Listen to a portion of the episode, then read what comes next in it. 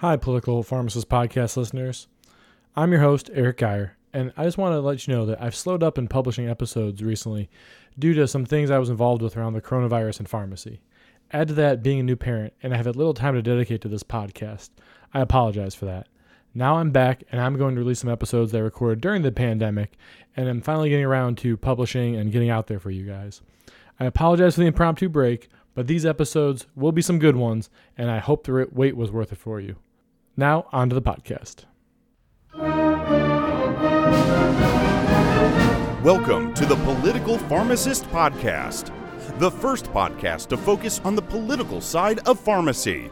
Here's your host, Eric Geyer. Welcome, Political Pharmacist Podcast listeners. I'm your host, Eric Geyer, and with me today I have Ann Cassidy, who's the Vice President of Federal and State Government Affairs for NCPA, the National Community Pharmacists Association. Ms. Cassidy also was formerly managed the NCPA's Federal Congressional Affairs Department, left NCPA in 2011 to become a healthcare policy advisor for then Governor Bobby Jindal of Louisiana. She returned to NCPA in 2018, so pretty recently here. Her previous roles also include working or serving as a congressional staffer for Represent, U.S. Representatives Walter Jones of North Carolina and Bob Riley of Alabama. She also holds a law degree from Mississippi College of Law and is a graduate of Louisiana State University. So, Anne, thanks for coming on here today. I'm glad to get your insight, not just because you work for NCPA, but also because you have kind of the legal background with this. So, you provide a, an angle that us pharmacists might not necessarily see with this. So, thanks for coming on the podcast. Oh, it's my pleasure. I'm actually really excited about the possibilities what could happen when the Supreme Court hears these oral arguments and makes a decision. I think it could potentially be a landscape changing opinion that comes out of the Supreme Court. I'm I'm with you on that. I think this could be a, a huge game changer for us here in here in pharmacy world. So I'm I'm excited for this more, as as much as anybody is. I'm sure you're probably more excited than I am though with this. yeah, and so without getting too much into the weeds, I think really at the end of the day, the importance of this is in terms of what the plan being able to actually have real regulatory authority over plans and PBMs in states. Because currently, even in states that have the most robust, comprehensive PBM regulations and oversight, they're very limited, or at least one arm or both arms are tied behind their backs because, in many cases, I mean, probably up to 40, 50% of plans in states are, are considered ERISA plans. Thus, there is no regulatory authority over them.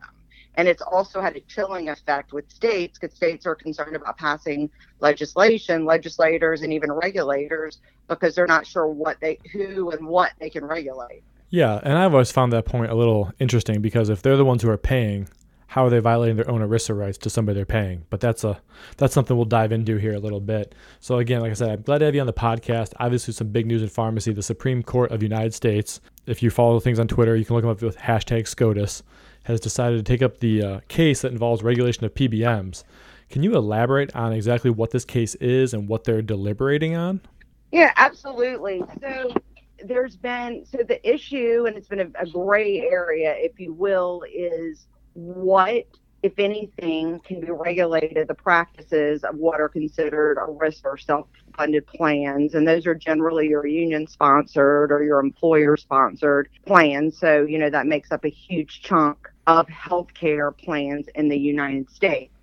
And so, really, in the simplest of terms, is the Supreme Court is looking at can states regulate the relationship between PBMs and pharmacies, even if the PBMs are representing ERISA sponsored plans? So, generally, when you're dealing with ERISA, and ERISA is very complicated, and I'm not going to get into sort of all the nuts and bolts, but really ERISA was passed really to for oversight of the plans and the beneficiaries.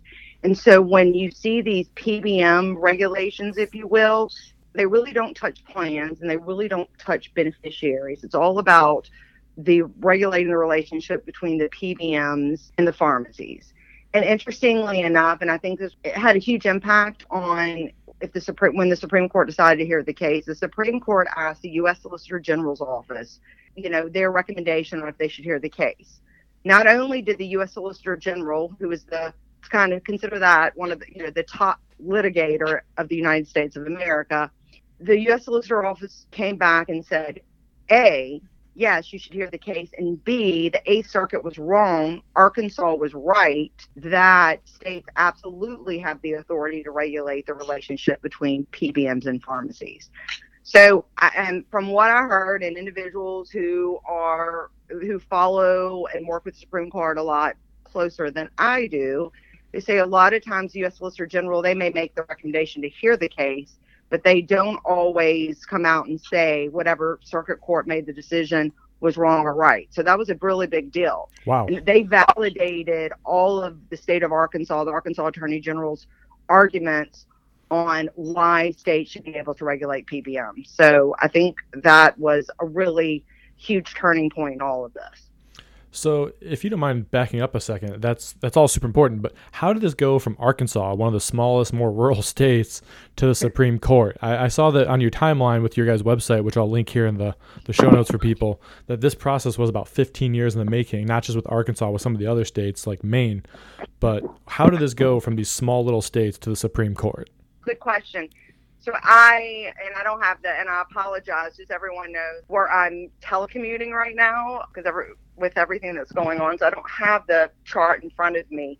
But I think it was, and you may have in front of me, but I think you know, a couple years ago, Arkansas passed their PBM legislation. PCMA actually challenged the le- legislation, citing ERISA and other federal preemption issues. It went before the district court. Arkansas lost.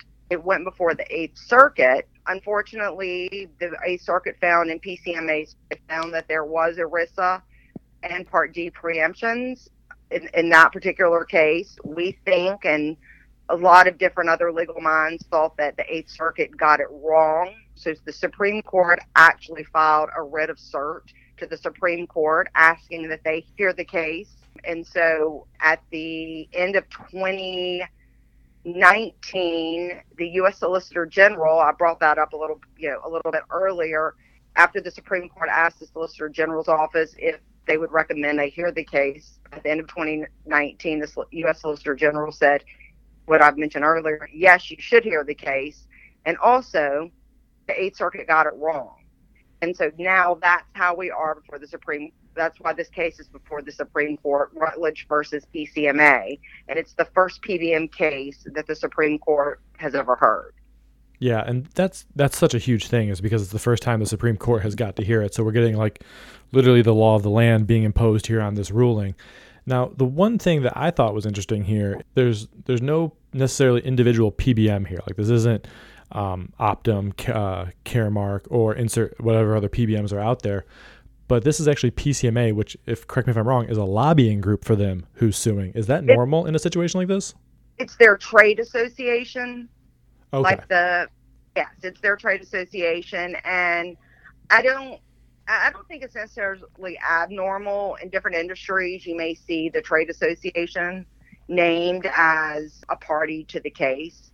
So they and they go in, they mean PCMA, they go in and they're usually the named party. So you've had they've challenged the Iowa they challenged Iowa law, they've challenged the North Dakota law, they've challenged the Oklahoma law. Most that's the most recent.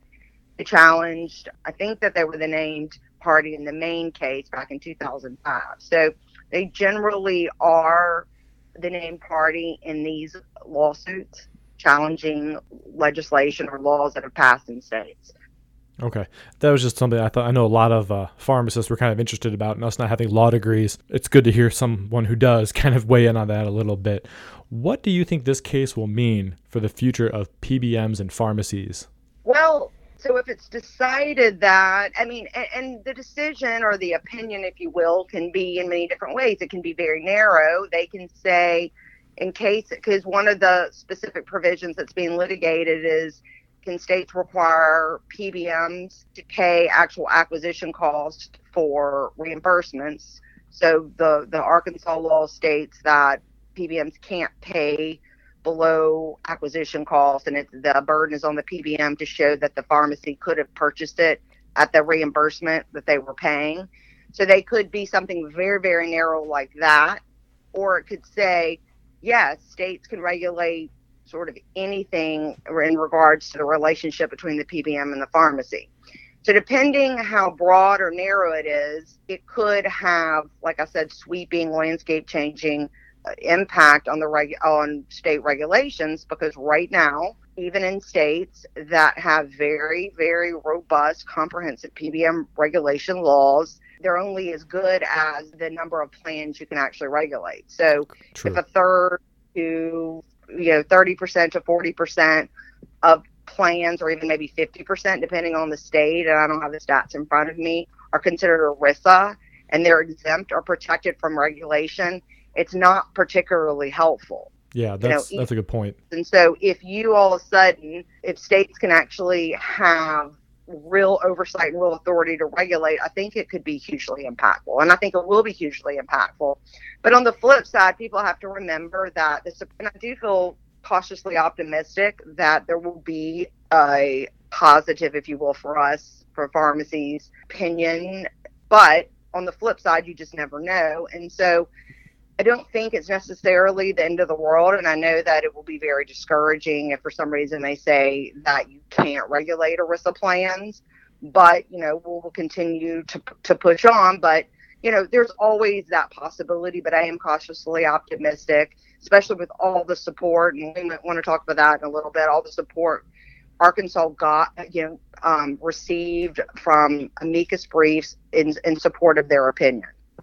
Yeah, and speaking of that support, I forget the exact number, but it was almost, I think it was every state's attorney general or AG signed on in support of Arkansas on this. There might have been one or two that skipped out, but I know mine here in Ohio did, and everywhere I read, they hopped yeah. on. Is that correct with what I'm uh, what yeah, I read? There were 46 state attorneys general that signed on. It was 45 plus District of Columbia, so it was 46 and that's not including Arkansas because Arkansas obviously so that would have been 47 who signed out which was fantastic.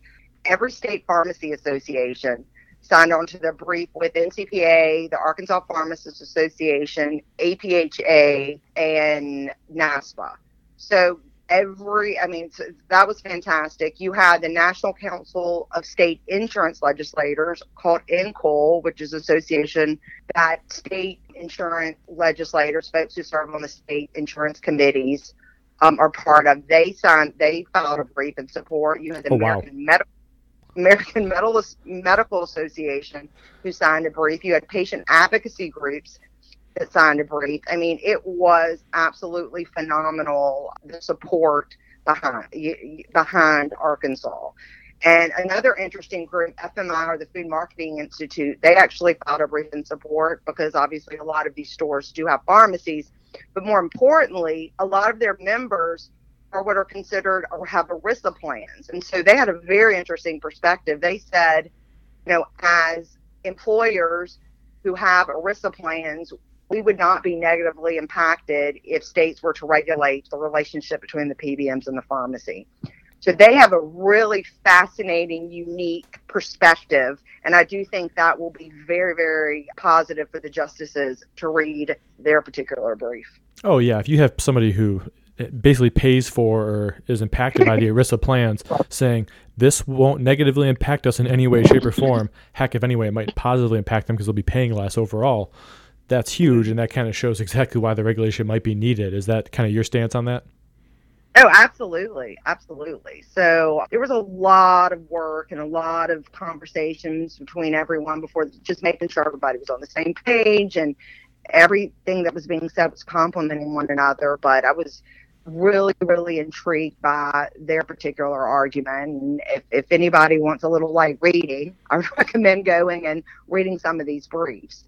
Yeah, that it it might not be the lightest of readings. I can say that, but but uh, I will link a lot of some of the stuff that NCPA has in the show notes here for people, so they can kind of follow it. This is not the normal thing that we think of as pharmacists, and is a little outside of our box, but literally impacts everything we do because it's the law and how we're paid. So I think it's important to make sure to get that information out there to everybody. What is NCPA's stance on this case? Can you elaborate that a little bit? I, we kind of dived into it uh, for a minute.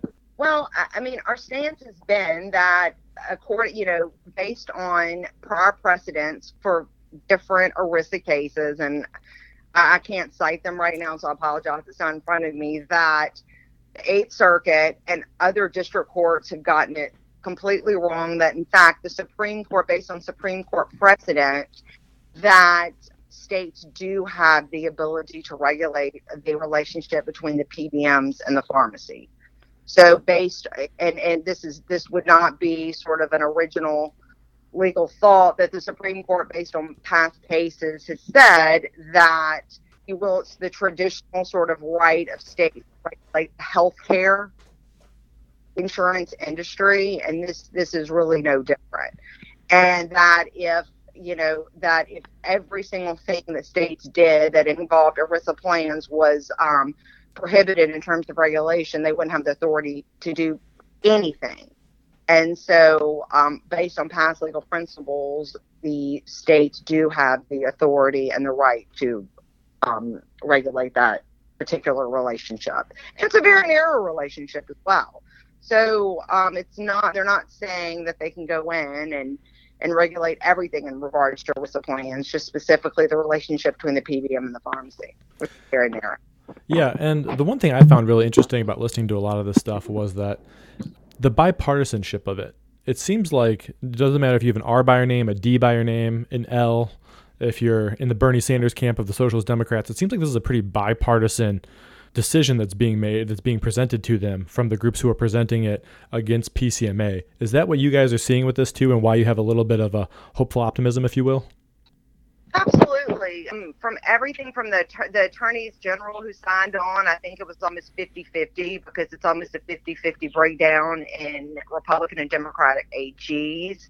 You have, you know, it's interesting. You have California California and Texas collaborating, their AGs collaborating on this.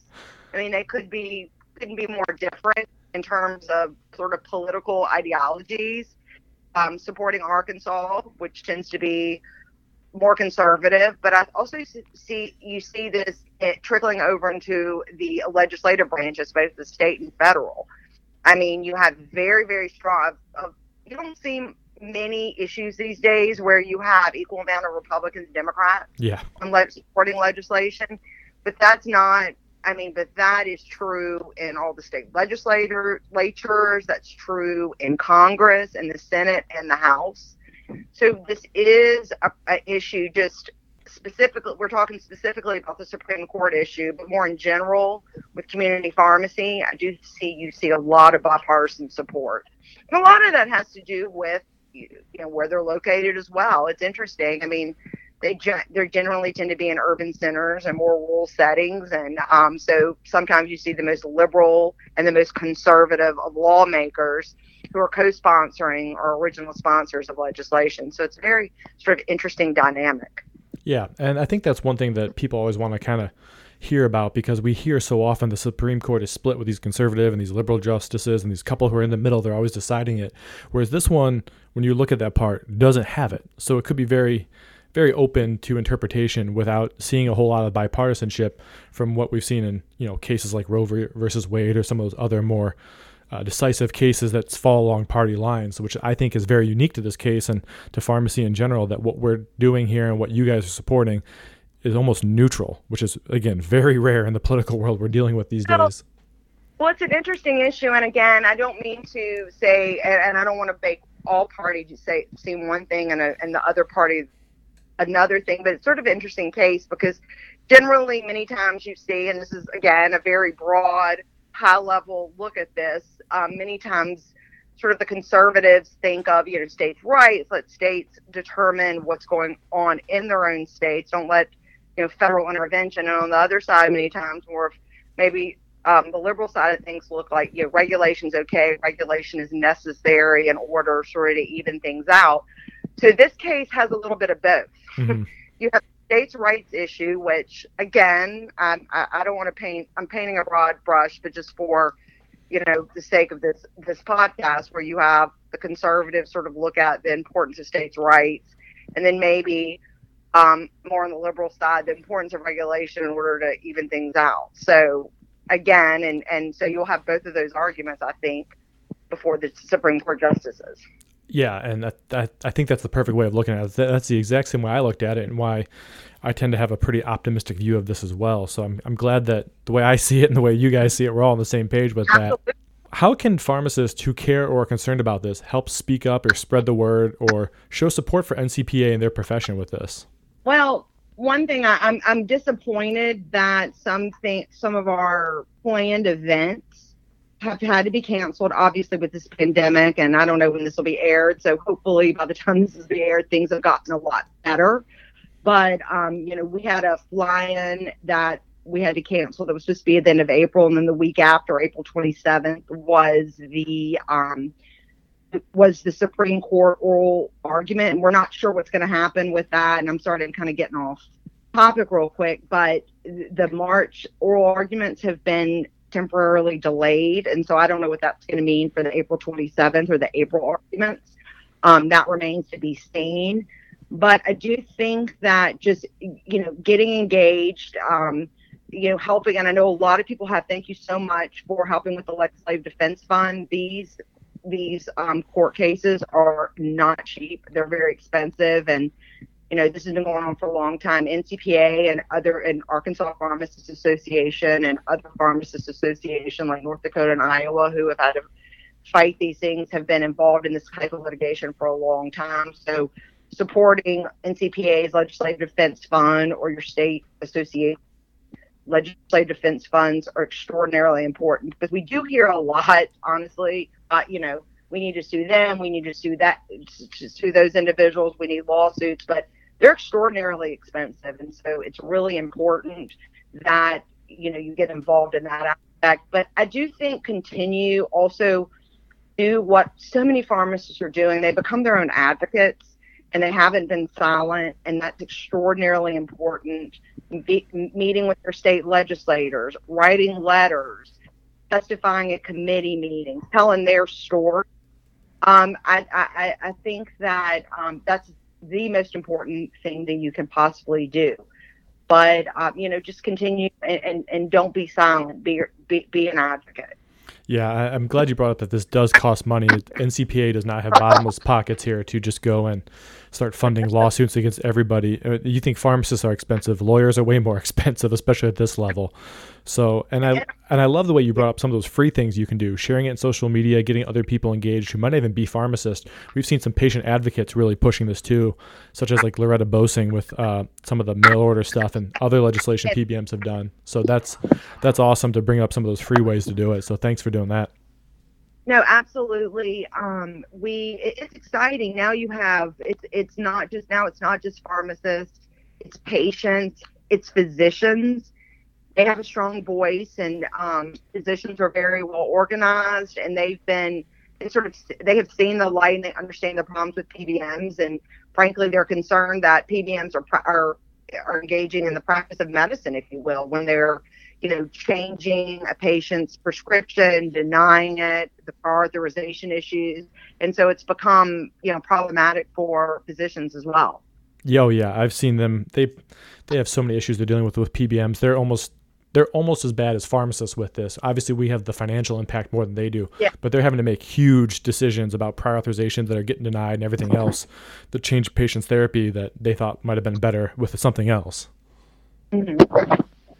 Uh, the other thing here I wanted to say was the original date for this to kind of like you said the oral arguments were in March, and then there's supposed to be a hearing, or I might be using the term wrong, uh, April 27th. That's probably all delayed from what we've seen with the current outbreak. So I want to make sure that people are aware of that. So we're going to have to keep our eyes peeled as to when this is going to all go down and to when p- groups like NCPA can get people out there to help support this sort of uh, this decision with the Supreme Court case and show advocacy for it. So definitely make sure you're following NCPA, National Community Pharmacists Association, on every platform of social media you can, so that you can get that. Follow up for their newsletter, and definitely even consider joining them. That helps support stuff like this to help support pharmacy. I cannot stress that enough.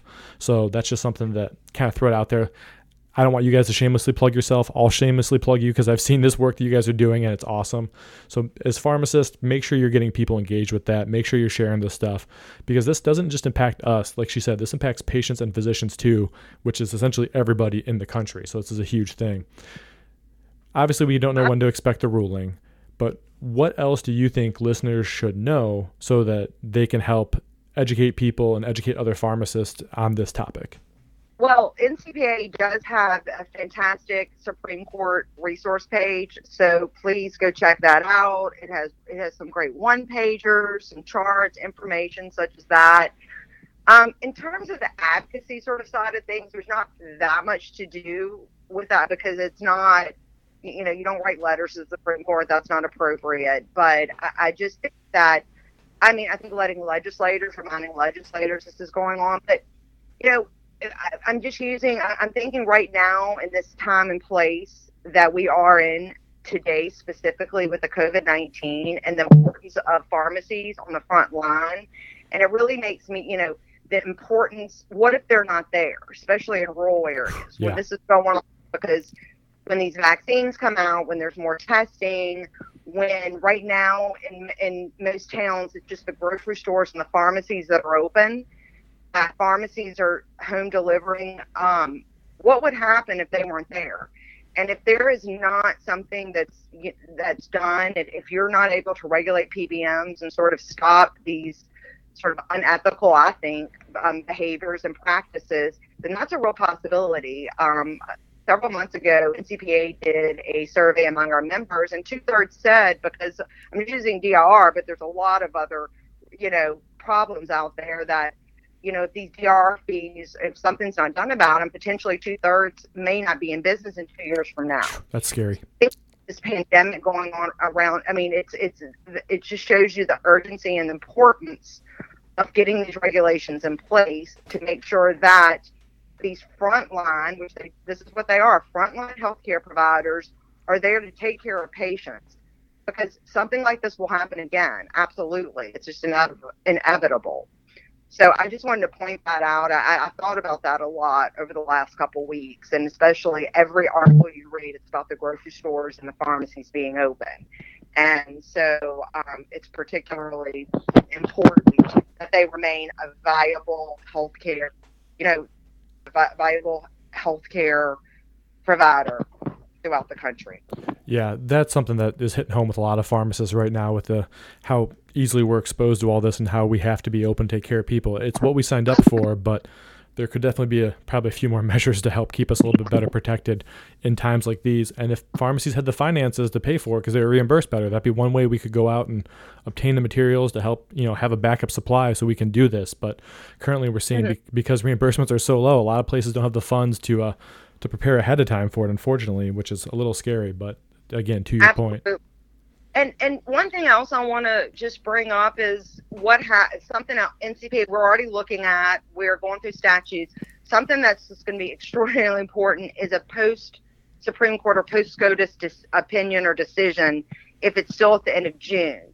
So what the next sort of step will be, and if they do decide that eh, in favor of Arkansas and opening up regulations among, you know, ERISA sponsored plans is what state laws need to be updated. We got to get ready, get legislation written, ready to go when when states go back into session to make sure laws are updated if necessary. Yep. So that's going to be a huge lift. I just want everyone to know NCPA is already starting to pull these, you know, state laws. It's it, it's a lot, but um, I, I think that's very important to make sure that we're ready to, you know, to go immediately because, you know, even you know when July comes and we're working on this, state state sessions will become, you know, before we know it. So mm-hmm. that's something we're already working on. I just want everyone to know, but um, just to keep that in mind and and folks in state, state execs, other individuals involved in legislation that um, we need to be ready to update laws depending on what the Supreme Court decides. Yeah, I love that you guys are doing that type of work to help support the states and the state organizations, if you will, because when if this does go the way that we're optimistic it does go, it could be a full foot on the gas and don't let up moment when it comes to some of this stuff. Absolutely. So, um, you know, stay tuned for more there, but we are already we're already starting to review um, existing statutes. All right. Th- hey, thanks for uh, thanks for doing all that, and we uh, as pharmacists appreciate what you guys are doing there. Um, two questions I ask everyone who comes on the podcast. I think I know what your answers are going to be here, so you can probably keep them a little brief. If you could change one thing about pharmacy, what would you change?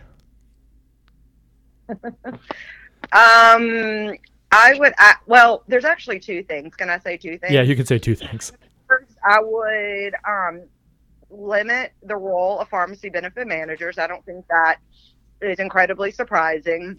and I don't, and I may not be of the, I may be a little bit different than some folks, and I didn't say eliminate. And I'll tell you what I mean by that is there we need someone to administer i almost call it like a credit card processor but there needs to be someone there whether you call it a pba pharmacy benefit administrator which they originally were um, i think that's important but i also think if we get out uh, um, you know if that's fixed we could get sort of out of this defensive stance and go into an offensive stance and allow pharmacists to practice the top of their license i think there's so much they can do so much I mean, you know, opening up um, act, healthcare access for individuals, um, you know, making life easier for a lot of folks. You go in, I mean, I used to always use this as an example when I'm talking to lawmakers.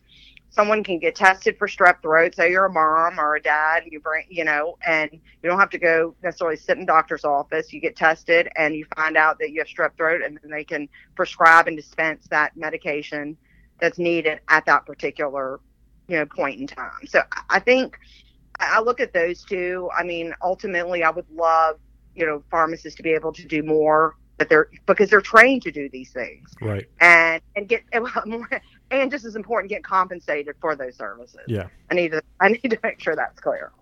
Yeah, that's a that's a huge one. If there was one law you could change specifically, and I don't know if you know the state laws as well, since you work at the federal level, but there, if there's one particular law you could aim at, federal or state, what would you change? I think I would get rid of all these limited networks and allow maybe this is passing laws any willing provider because I do think it's been u- used as sort of a weapon to keep specific pharmacies out of networks. So I think that would be particularly helpful. I also think I would get rid of the definition of specialty medication. oh yeah, that's that's a good one. I think it's been a made up def, and I, it, it, it drives me crazy. And I know it's difficult, and everybody's going back and forth. And I, I'm not sure that I think there's really is a such thing. And I think that if people are capable of dispensing, they should be able to dispense dispense them. Um, I know that's a little probably more controversial, but um, it, it, frustrates me to no end. But I do think that sort of using the also preferred or limited networks is just a way. It's an anti-competitive practice. It's just sort of a weapon used to, you know, keep certain pharmacies out of networks and be able to serve their patients and to steer um, because of and to steer patients to affiliate pharmacies. Yeah, and, and, I think it's interesting because it's not just pharmacists saying that. We're hearing patients say that. We're hearing I had an author, uh, Matt Stoller, on the podcast. Even he was saying things like that. So it's it's not just pharmacists who are saying that's anti-competitive. So that's I'm I'm kind of glad to hear you support that. Awesome. I mean, there's things I'll probably think of after we get off this um, podcast, but um, those are just two things that kept that come to mind that just drive me crazy, and there's sort of no rhyme or reason for them either. Oh yeah, totally agree. Hey, thanks for coming on the podcast, Ann. I appreciate it. Um, again, everyone please go support ncpa they've been doing just amazing work with this and they're getting backed up by almost every single pharmacy organization too. So that should really tell you something. And when the american medical association even backs them up that should really tell you something that what they're doing isn't the right the right spot for patients here. So hey th- and thanks for joining me again. I appreciate it. Um, um it's my pleasure and, and i just want to sort of leave with this. I want to thank every everyone out there who, who works so hard in their pharmacies but also as advocates i want to thank you um, for moving the profession forward. We appreciate all the work you do, and and we'll continue to work as hard we can uh, for you on this side of things as well. Thank you. We appreciate that. I know as a pharmacist myself, that is that means the world to us because that helps take the burden off our back a little bit. So thanks again.